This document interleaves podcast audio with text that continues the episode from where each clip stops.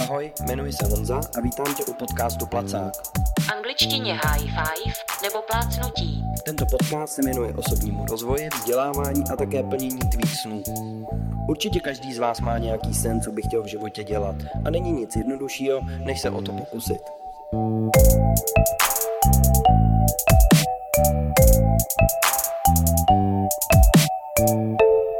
Zdravím vás u dalšího dílu svého podcastu. Dnes tady nejsem sám, jsem tu zase se zajímavým hostem.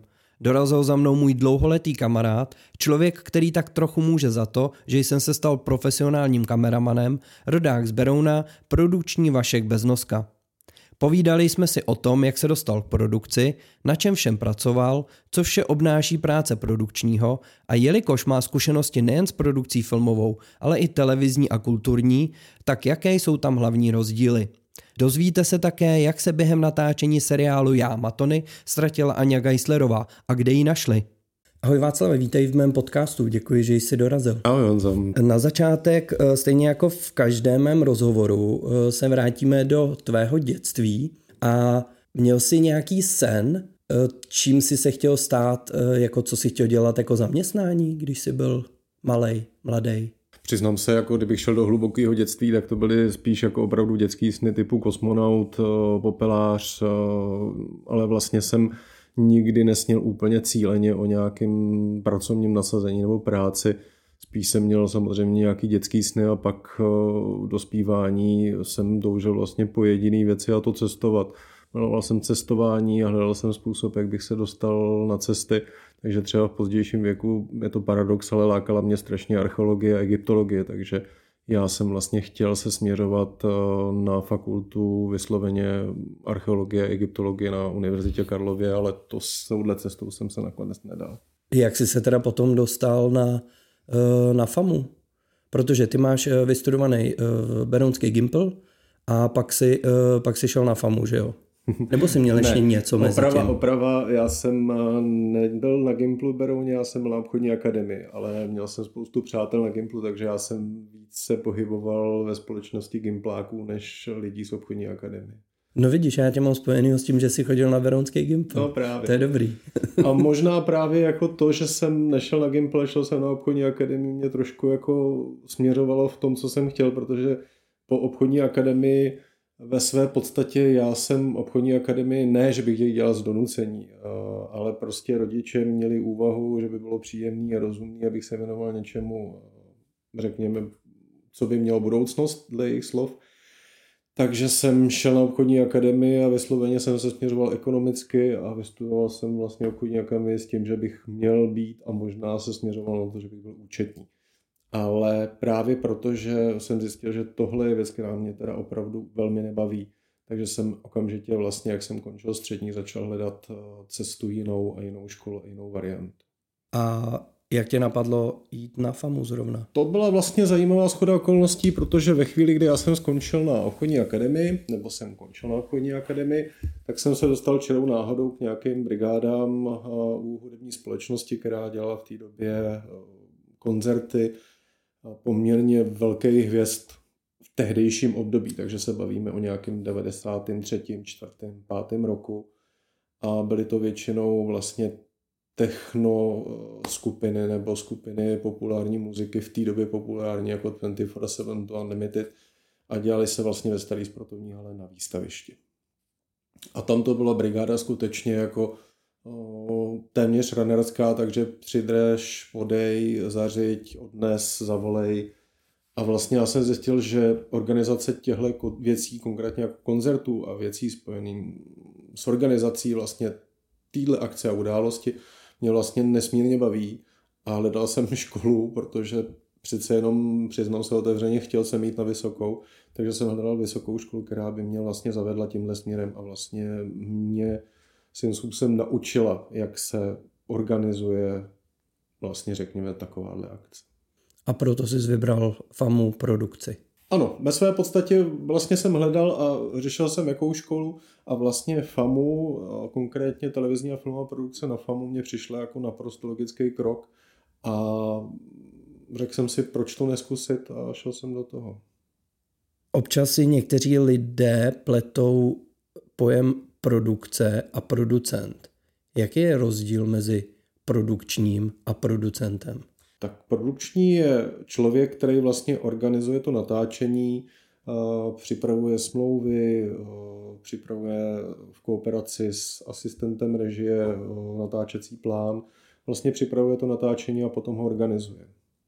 Producent je člověk, který vlastně většinou spolupracuje se scenáristou nebo hledá látku, pokud jí má, tak vlastně je to ten prvotní hybatel, který vlastně celý ten projekt zafinancuje. Takže hlavní rozdíl mezi producentem a produkčním je ten, že produkční je v podstatě hlavně organizační jednotka toho natáčení a producent je člověk, který vlastně zafinancuje celý ten projekt, aby vůbec mohl vzniknout.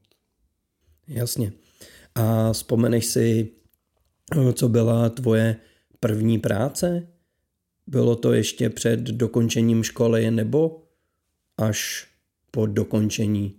Už během školy si začal dělat tu produkční činnost? Ve své podstatě já už jsem začal dělat drobnosti i během školy. To byly hlavně klipy.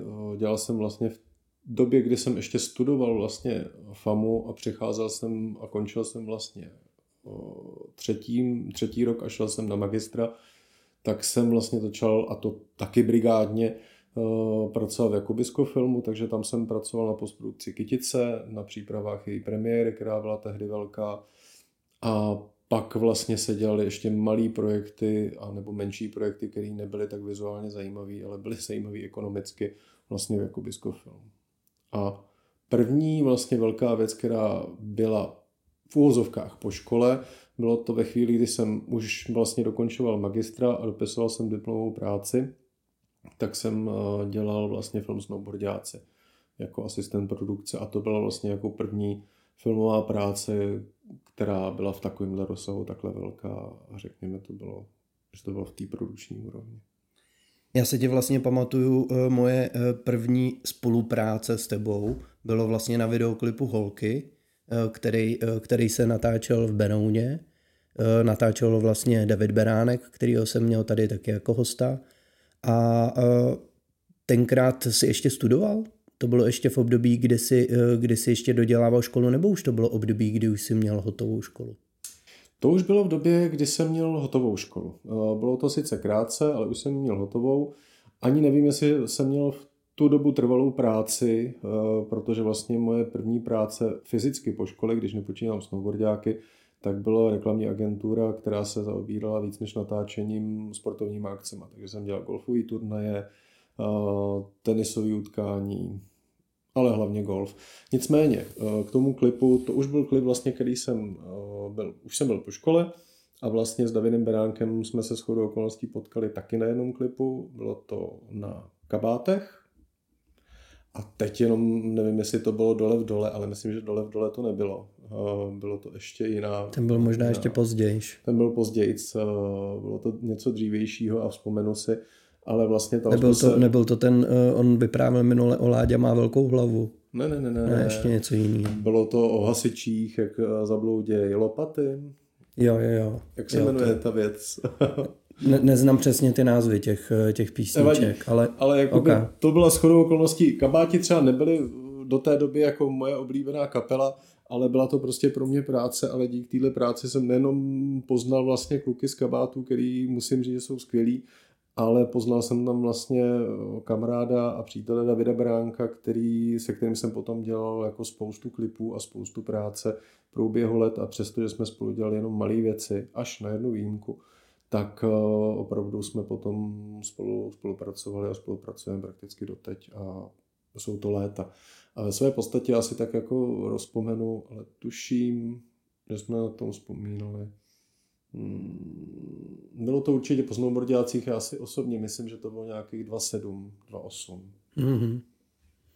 No, on David říkal, že vlastně eh, všichni lidi, se kterými spolupracuje, eh, tak má dlouhodobě. Že, je to, že to bere jako svoji rodinu. Že vlastně v momentu, kdy s někým začne spolupracovat, tak si na to zvykne a ty lidi se snaží brát si pořád, protože je s nima spokojený. Mm, to je pravda. Jako David je srdcař a je to prostě nádherný člověk a skutečně s tím se pracuje dobře, takže já jsem velmi rád, že jsem měl to štěstí, že jsem se s ním potkal a že spolu doteď děláme, co můžeme. Eh, jak už si tady říkal, eh, tak si se podílel jak na videoklipech produkčně, tak si dělal film, dělal si třeba na snowboardácích, ale vím, že si dělal třeba i na seriálu Matony, už si tady říkal, že si dělal i produkci k různým akcím. Jaký je rozdíl v tom dělat produkci pro klip, pro televizi nebo pro film?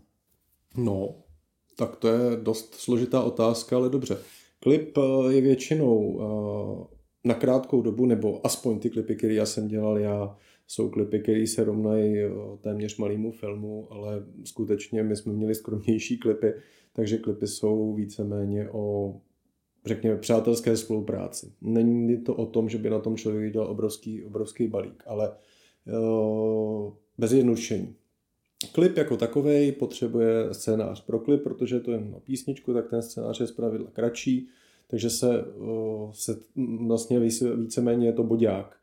Uh, většinou režisér si poslechne tu písničku, nějakým způsobem ji nacítí a vytvoří si nějakou vizi toho, jak by ten klip chtěl mít. A ten bodák vlastně potom napíše na papír a z toho bodáku vlastně vyjde to, kde ten klip chce natáčet, jak by mělo vypadat pozadí, co pro to bude potřebovat, ať už rekvizity, světla, efekty, co tam bude chtít mít, jestli to, ten klip bude hraný, jestli bude animovaný, jestli tam budou hrát více herců, nebo jenom jeden a kapela, nebo jenom frontman a kapela bude pozaděna. Tohle vlastně všechno se potom promítne do příprav toho natáčení.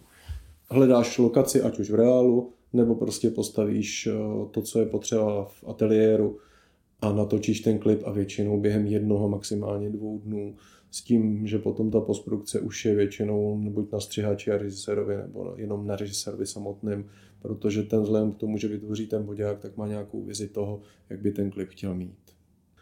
Televize a televizní projekty jsou zase trošku jinak eh, rámcově zaměřený.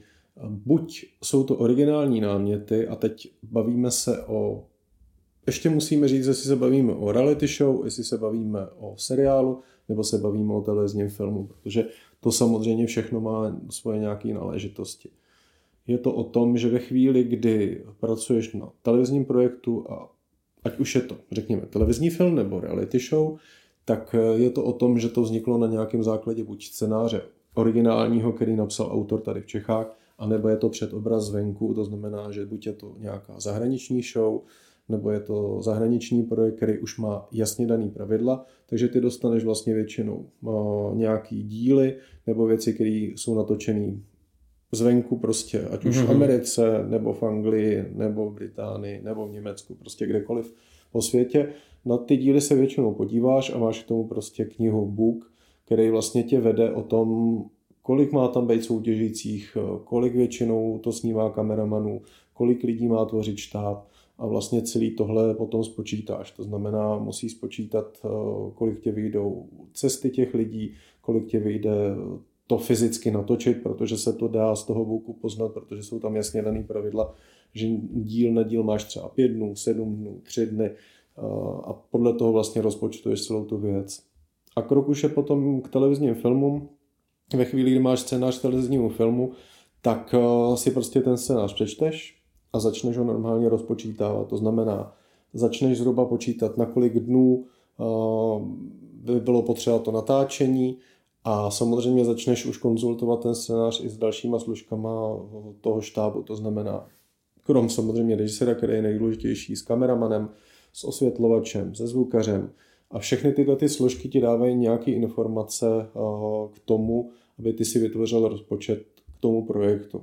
Maskérky, kostymérky, všichni ti prostě řeknou nějakou svoji vizi toho, když si ten scénář přečtou a dají nějaký dílčí informace k tomu, aby si mohlo sestavit ten rozpočet. No a na základě toho potom ty se stavíš rozpočet, který buď v televizi přijmou nebo nepřijmou, protože i televize má nějaký rámec a ví, za kolik zhruba ten televizní film nebo projekt se vyrobit. A v tu chvíli prostě ti řekne ano, do tohohle rozpočtu jsme schopni se vejít, anebo ne, do tohohle rozpočtu nejsme se schopni vejít a musíš začít šetřit. Hmm, takže musíš potom, dejme tomu, některé ty věci z toho vořezat a změnit. Ano. Může se stát i to, že vlastně potom začneš eh, už spolupracovat nebo konzultovat se scénáristou a začnou se třeba vypouštět postavy, protože mzdový náklady herců jsou taky poměrně dost důležitou součástí těch nákladů, takže se může stát, že prostě některé dějové linky vlastně z toho scénáře vypadnou, tím pádem se zkrátí jako natáčení v počtu dnů a tím pádem vlastně se celý ten projekt i tím zlevní. Samozřejmě tyhle ty věci dělají i e, lokace, e, to jestli mm-hmm. se mhm. to odehrává na jednom místě, nebo jestli se to celý odehraje ve studiu. Ano, i to je vlastně důležitou součástí toho, co vlastně člověk točí. Jestli prostě, přesně jak si řekl, jestli je to jenom studiovka a je to prostě, řekněme, rodinný dům, kde máš pět místností, těch pět místností může postavit ateliér a jít od toho. A nebo je to prostě skutečně hraná věc, která se to, to odehrává v reálích, může se odehrávat na horách, u moře, na hlavně městě, několika různých městech. Takže to všechno samozřejmě hraje roli v tom, jak ten rozpočet potom je vysoký. V momentu, kdy to máš nějakým způsobem napočítaný, máš to nějakým způsobem schválený, eh, co je tvoje práce eh, na place potom?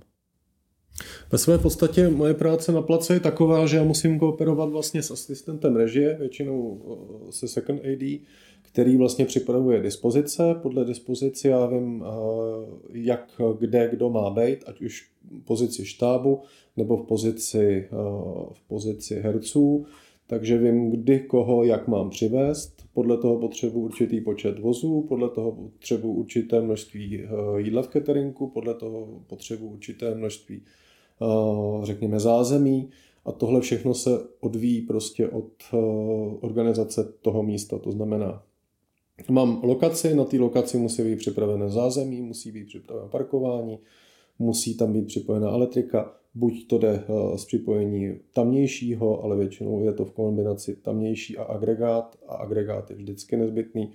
Eh, agregát musí nebo má nějakou spotřebu, takže musí se počítat s tím, že se musí buď přivést palivo, nebo se agregát vymění a zdablujou se a potom jede jen čerpat. Takže těch věcí, které vlastně jsou v rámci organizace toho natáčení vlastně nesmírně velké množství.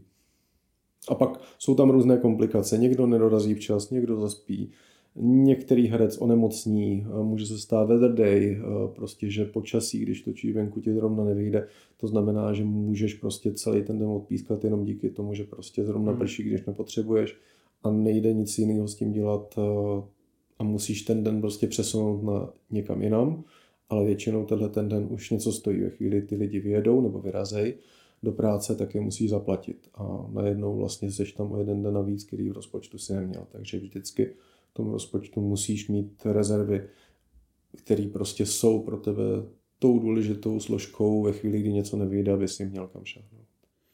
No a když, když se dělá eh, velký projekt, eh, tak tam eh, určitě nejsi jako jediný produkční, nebo je asi jakoby jeden nějaký hlavní produkční a ten má pod sebou i, i další další lidi, se kterými spolupracuje, jako který jsou jakoby asistent produkce nebo něco takového, když, když jakoby eh, vím, že je režisér, eh, pomocný režisér, kameramana, tak kameraman je hlavní kameraman a pak jsou jakoby vedlejší kameramani, kameramani mají potom švenkry, ostřiče. Ano, to tak je. A teď nevím, ty chceš rozebrat konkrétně, jakoby, jak vypadá ten produkční tým, nebo jak... jak no jestli, jestli, jestli máš, jakoby, asi se to odvíjí od toho, jak ten projekt je velký.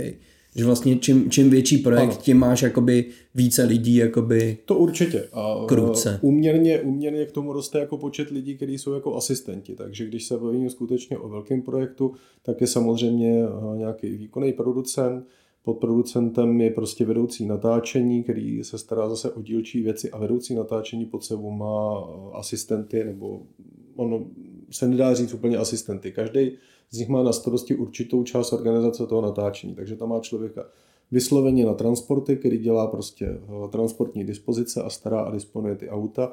Má tam člověka, který Jasně. se stará v kooperaci s asistentem režie o herce, který ví, že tam ty herci jsou a svým způsobem jako na ně dává pozor do chvíle, než je předá asistentovi režie, který potom se o ně stará jakoby na place.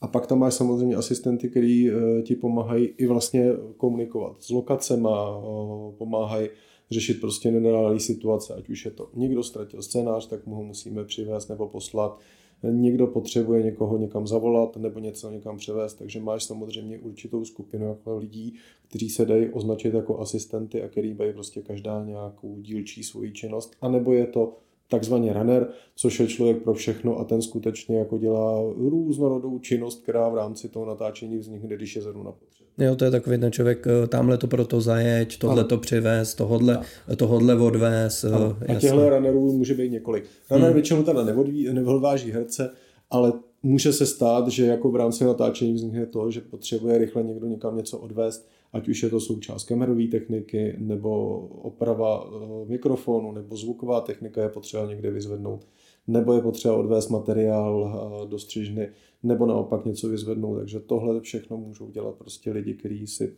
třeba můžeš označit jako runnery a je jich třeba několik pro to natáčení.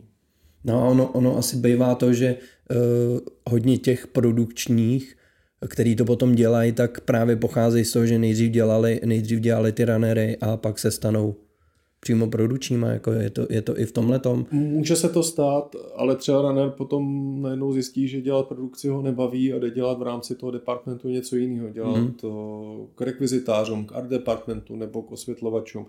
Tam netvrdím, že jakoby každý runner vždycky musí vyrůst jako produkčního, ale samozřejmě je zcela logický, že v rámci štábu prostě rosteš s nějakýma zkušenostmi a s množstvím projektů, který si udělal a samozřejmě tohle to všechno, co vlastně k tobě přichází, ty informace a zkušenosti ti potom dovolí vlastně v úzovkách růst a teoreticky dorůst až do pozice jako vedoucího produkce nebo producenta. Co myslíš, že je uh, u té produkce nejdůležitější? Asi, asi prostě výdrž. Nejdůležitější je prostě mít e, cíl, e, vědět, že prostě ho chceš dosáhnout a napnout všechny síly pro to, aby se to stalo. Je to náročný, člověk prostě dělá 15-16 hodin denně, nespí a když tak je to ve stresu, protože během toho, kdy se nenatáčí, taky spoustu lidí volá, že tahle lokace není zajištěna tak, jak by měla, že se porouchalo, porouchal auto, který odvážel někoho, nebo ho odvezlo někam jinam, takže řeší spoustu jako dílčích věcí i mimo vlastně jako ten samotný natáčecí hodinový, hodinový, hodinový penzum, takže musí člověk mít asi hodně velkou výdrž a hodně velkou sílu a chuť to dělat. A je to ve své podstatě doslova do písmene cirkus.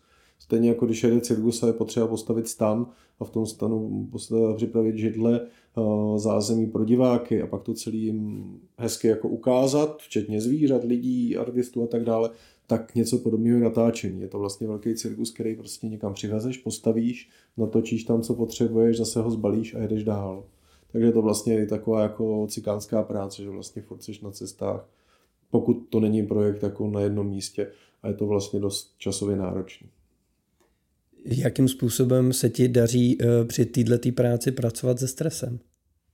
No, musím říct, že vlastně produkce jako taková je zajímavá v tom, že eh, jak spoustu lidí říká, že vždycky má čas cvičit, tak eh, já kdykoliv točím nebo opravdu dělám na nějakém takhle intenzivním projektu, tak skutečně jako nemám šanci vůbec cvičit, takže se to podepisuje na mém zdravotním stavu, protože jim ve stresu, jsem unavený a ten stres je neustále, je permanentní, takže musím si dát potom po jakýmkoliv takovýchhle projektů poměrně dost času na to, abych zrelaxoval a odpočinul si. Ale pravda je, že ve chvíli, kdy máš čas potom relaxovat, tak si ten čas nesmírně užíváš. Je to opravdu jako nejnádhernější, že vlastně máš radost jenom z toho, že si sedneš v kavárně, dáš si kafe a v klidu si přečteš celý časopis. A dá se potom na některé ty věci nebo na, na ty věci, které eh, se ti během toho natáčení nebo během té akce, kterou eh, máš na starosti dějou, dá se na to nějakým způsobem připravit? Některé věci jako můžeš předvídat eh, a můžeš proto vědět, že prostě pokud přijdou, tak mít nějaké varianty toho, jak to vyřešit. Ale samozřejmě spoustu těch situací přichází ad hoc podle toho, když se něco stane, a vzhledem k tomu, že celé natáčení vlastně zřetězení činnosti různých lidí, tak jakýkoliv, jakákoliv změna nebo zásah nebo událost v určitým části toho řetězu vždycky vyvolá dominový efekt toho, že to má vliv vždycky na někoho, anebo prostě to někoho zbrzdí, spozdí. Takže na spoustu věcí může být připravený, ale vlastně ve chvíli, kdy přijdou, tak až tu chvíli musíš najít to správné řešení. A je to i u této práce tak, že tím, čím delší dobu ji děláš, tak tím víš mnohem dřív to řešení těch problémů? Může se to stát, anebo už se naučíš některé věci jako průběžně ověřovat, nenechávat v tom časovém běhu to úplně dojít až do toho bodu, kdy už jakoby musíš něco zastavit nebo musíš na něco čekat, ale prostě vnímat to, že něco třeba neklape, tak to ověřovat u toho člověka a ve chvíli, kdy prostě on ti potvrdí, že prostě něco není připravené tak, jak by mělo, tak to buď musíš posílit nějakým dalším člověkem a poslat tam někoho, aby to zařídil rychleji, to znamená místo dvou rukou to musí dělat čtyři, a nebo se do toho vrhnout sám, ale to se nevyplácí, protože tě to přesně odvádí pozornostně úplně o něčeho jiného. Co by si měl řešit a, a co by si měl hlídat. Teď eh, momentálně děláš jakou práci? Teď tuhle chvíli vlastně já jsem uh, si odběhnul, řekněme, od svého standardního pracovního nasazení a teď tuhle chvíli pracuji pro novoměstskou radnici krom jiného, uh, kde se starám vlastně o koncerty, o výstavy, o benefiční akce, uh, vernisáže, křty a spoustu dalších věcí, takže jsem, řekněme, víc než v audiovizi teď jako v kulturních činnostech, což mě taky nesmírně baví, ale pořád se velmi, velmi rád vracím jako k natáčení. Takže je to zase trošku jiná produkce. Ano, je to jiná produkce, je to v uvozovkách, můžu říct, trošku jednodušší produkce, eh, klidnější, ale vlastně o to zábavnější, protože se tam pořád potkávám jako s novými lidma. To znamená, ať už jsou to výtvarníci, fotografové, hudebníci, eh, a další lidé třeba i z korporátu, tak je to vždycky jako nesmírně milé setkání. Konkrétně třeba z korporátu, když jsou tam křty knih, tak se tam potkávám s lidma, s produkčními, kteří dělají pro Albatros nebo pro jiný vlastně vydavatelský domy, Argo a další. A většinou jsou to jako skvělí, skvělí lidi, kteří mají jako velkou, velkou entuziasmus a mají nádhernou duši a chuť prostě dělat ty věci. To znamená vydávat ty knihy, křtít je, nějakým způsobem podporovat ty autory, takže je to vlastně zase něco jiného než natáčení, ale neméně tak zábavný. Tak hlavně, hlavně tam potom jako v momentu, kdy, kdy ta akce eh, nějakým způsobem jede eh, a funguje, eh, tak je tam asi jakoby míň, starostí než, než u toho natáčení, jak se říkal. To určitě tohle to jako by se s natáčením srovnat nedá natáčet. Dá se těm vlastně, věcem předejít. Tak, tam se těm věcem dá předejít víc. Zase to přináší trošku jiná úskalí, že tam může se stát, že ta výstava prostě nedopadne ve smyslu autor onemocní, bohužel nebo zemře, nebo se stane v jeho životě nějaká peripety, že nemůže uskutečnit tu domluvenou výstavu, takže pak hledáš uvozovkách náhradní možnosti toho programu, který musíš, musíš vyplnit nebo se stane něco neočekávaného, praskne voda, nebo se prostě nedá odemknout dveře, takže čelíš jako drobnostem v konečném důsledku oproti tomu, co je v rámci natáčení. Ale je to tak, že tam stejně ten člověk musí stát, stejně tam musí být, protože je to práce jako každá jiná a prostě když to máš na starost, tak to musíš splnit. Když děláš produkci, máš nějakou osvědčenou rutinu, kterou děláš pravidelně, třeba já nevím, nějaký notísek, do kterého si všechny ty věci zapisuješ, nebo aplikaci, kterou využíváš, v podstatě něco, co ti jakoby nejlíp, nejlíp funguje eh, pro to, aby si odvedl tu svoji práci co nejlépe. Aplikací je celá řada a vlastně jsou to dílčí aplikace, které používám, ať už jsou to o, mapy, ať už jsou to tabulky, ať už jsou to programy na předpověď počasí, tak eh, stejně pořád mám v ruce diář, protože přiznám se, že já si prostě ty věci rád eh, píšu na papír. Kreslím si grafy, rozkresluju si cesty, eh, rozděluju si vlastně když máme různé lokace, tak si rozděluji vlastně do perimetrů eh, to město nebo to místo, počítám kilometry, zapisuju si tam vlastně začátky natáčení, zapisuju si tam informace, které potřebuju potom dát do denních zpráv, mám tam celou řadu kontaktů, který prostě mám nejenom v telefonu, ale protože telefon se může rozbít, vybít, tak si tam většinou eh, opravdu vytvořím úplně celý seznam vlastně lidí, který potřebují mít jakoby čísla, když dokoliv potřebuje, tak mu ho můžu nadiktovat, nemusím ho hledat v telefonu, takže pro mě je diář vlastně jako naprosto nedílnou součástí mojí pracovní činnosti. A vždycky byl. Máš e, nějaký pracovní sen teď momentálně? Věc, na který by si chtěl dělat? A tohle je hezká otázka, protože v podobném duchu se mě ptali i profesoři, když jsem přicházel k přijímačkám na FAMu a ptali se mě, jaký je můj sen, co bych tak rád jako dělal nebo co bych chtěl vidět. A pravda je, že rozhodně bych se rád vrátil ke své původní práci, to znamená k natáčení, protože přestože je to dřina a přestože je to náročný, tak je to vlastně velmi zábavná věc. Jak shodou okolností jeden můj kamarád říká, někdo skáče bungee jumping, někdo leze po horách, někdo lítá na rogalu a my prostě děláme film. Takže film je vlastně taková jako velká zábava.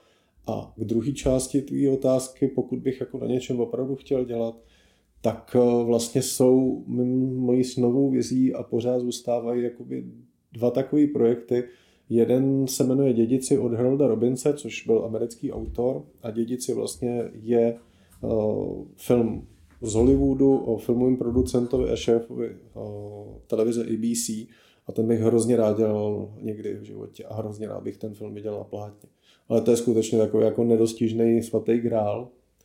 A pokud bych chtěl na něčem dělat, tak uh, je jedna trilogie českého autora, která se výsostně odehrává nejenom v Praze, ale vlastně po celých Čechách.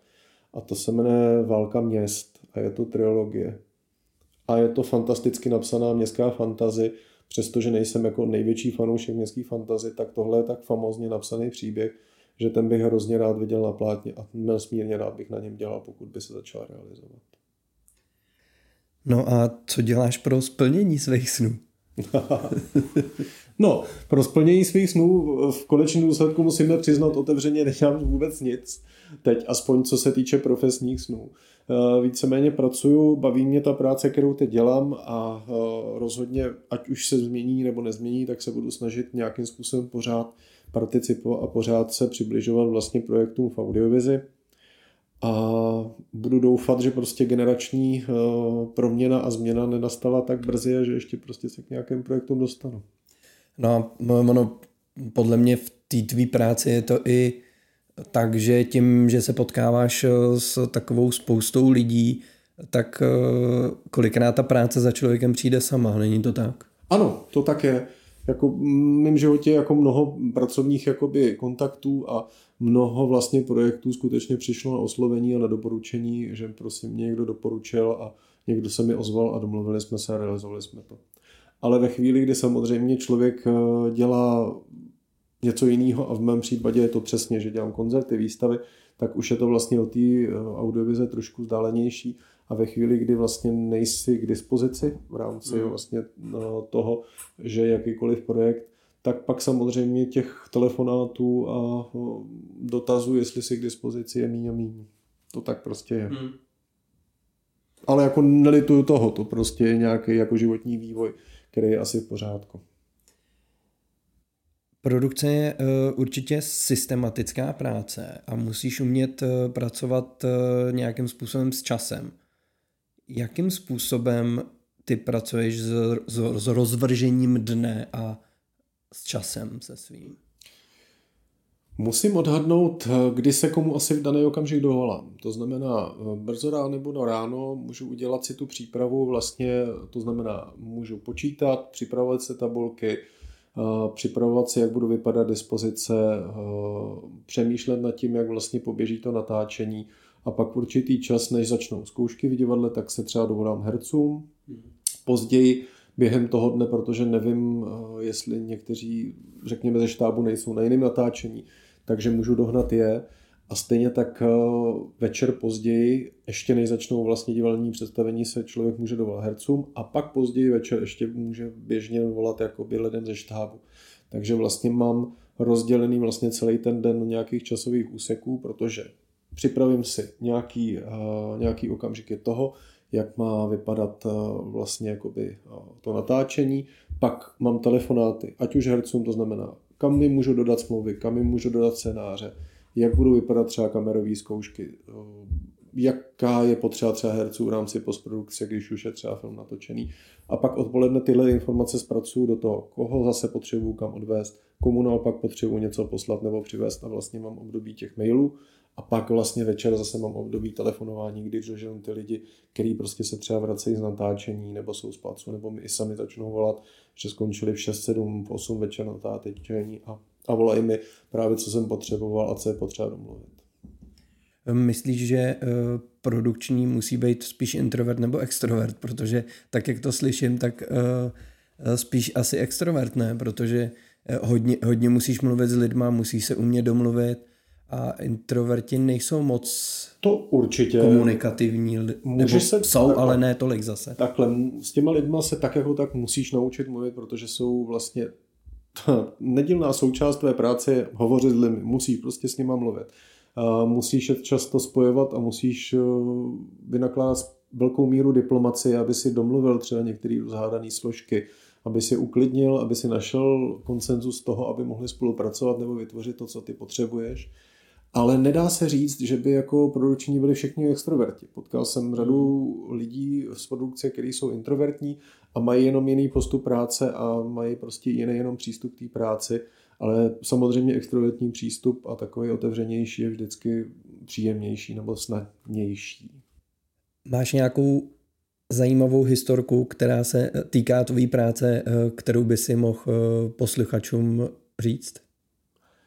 No, ve své podstatě je to otázka, kterou nemám moc rád, protože je to takový, jaké jsou zážitky z natáčení a samozřejmě je jich celá řada a e, nedají se všechny interpretovat a nedají se všechny, jakoby, řekněme, zveřejňovat. Tak jestli máš něco, ale co si tam, nejraději pamatuješ. Mm, to jsou drobnosti, které potom si vzpomeneš prostě během toho natáčení, ale jsou situace, kdy třeba opravdu už si říkáš sakra do háje, to není možný, jak se tohle může stát a je to případ třeba toho konkrétně u Matonyho, kdy uh, mě asistent reže říká, hele, uh, nemáme tady ani Geislerovou, a už ji budu potřeba předat eh, na kostýmy na masky.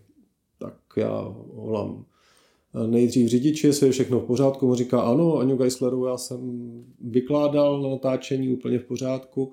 Já říkám, báječný, tak volám Aně Geislerovi a říkám, Aňo, prosím vás, už vás budeme potřebovat pomalu do kostýmu a do masek. Aně říká, ano, já jsem tady a připravená, jsem tady v cateringu, už dojídám snídaní, tak si mě vyzvedněte. A já stojím v cateringu a rozlížím se po stolech a říkám, Aňo, ale já vás tady vůbec nikde nevidím. A přišlo se vlastně velkým poklepem na to, že řidič eh, sice odvezl Aňu na natáčení, ale vysadili ji na úplně jiném place, vysadili na natáčení francouzského filmu a Aňa, jak je nacvičená, tak prostě šla, vyzvedla si cateringu jídlo, francouzům to nějak zvláštně nepřišlo, protože tam těch lidí bylo mnoho. V klidu se u francouzů nasnídala, čekala, kdo jí kam pozve na kostýmy, na masky a tam ji nikam nikdo nepozval, protože byla úplně na jiném place, úplně v jiné části města. Tak to je dobrý. A jak, jak se to vyřešilo? Poslal se tam řidič? Poslal, poslal se okamžitě jiný řidič, který dojel pro Aňu, naloží na place u Francouzů a bude si ten správný. Když by se tě zeptalo dítě ve škole, zda má dělat práci jako ty, co by si odpověděl a proč dělat práci jako ty? Jak by si doporučil dětem no. to, aby mo- dělali tvoji práci? Přiznejme si otevřeně, úplně bych produkci jako dětem eh, nedoporučil, ale pokud by mě někdo řekl, chci dělat práci, která bude každý den o něčem jiném, eh, každý den se budu potýkat celou řadou problémů nových, který budu muset řešit, dlouho se nevyspím, budu brzo ráno stávat, budu jít ve stresu, ale zase se podívám na místa, který málo kdo vidí, Zase se budu hodně cestovat a budu hodně jezdit. Mám rád hotelový snídaně, takže budu každý den v jiném městě, v jiném hotelu a jinou hotelovou snídaní ochutnávat. tak bych mu produkci přesně doporučil, protože to je naprosto ideální pro tyhle věci. Poradil bys posluchačům, jak by měli, nebo co by měli udělat pro plnění svých snů, třeba těch pracovních, ale i jiných? Máš nějakou zajímavou radu? Záleží na tom, eh, čeho chtějí dosáhnout, ale pokud bych si chtěl já plnit nějak svůj sen, eh, tak bych začal cestou, jak k tomu dojít. To znamená, naučil bych se buď věci, které jsou potřeba pro to, toho docílit, docílil bych to tak, že bych buď si zaplatil kurzy, nebo bych si nakoupil knihy, začal bych vlastně se vyptávat lidí, kteří už tuhle práci nebo řekněme tehle ten sen si splnili. A vlastně po malých krůčcích bych si psal opravdu mapu toho a návod toho, jak toho mám dosáhnout. Seznámil bych se s lidmi, kteří mě můžou v tomhle pomoci, můžou mě seznámit s lidmi, kteří prostě už něco takového buď dělali nebo si splnili a po malých krocích vlastně se k tomu postupně propracovávat. To si myslím, že je velice, velice hezký, hezký návod na závěr. Díky moc za tvůj rozhovor, eh, díky moc za eh, zajímavý vhled do práce produkčního, produkčního nejen u filmu, ale produkčního celkově, poněvadž, poněvadž produkční, produkční může dělat, jak eh, jsme se dozvěděli, i spoustu dalších jiných věcí a já se budu těšit na spolupráci na nějakém dalším projektu spolu. Děkuji moc a budu se těšit také. Díky moc, že jste si poslechli tento díl až do konce. Pokud eh, nechcete přijít o další díly, přihlaste se k odběru na mém YouTube kanále nebo si nastavte odběr ve své podcastové aplikaci. Moc mě potěší vaše hodnocení a komentáře. Mějte se krásně, dělejte, co vás baví a plňte si své sny. Naslyšenou u dalšího dílu podcastu Placák. Música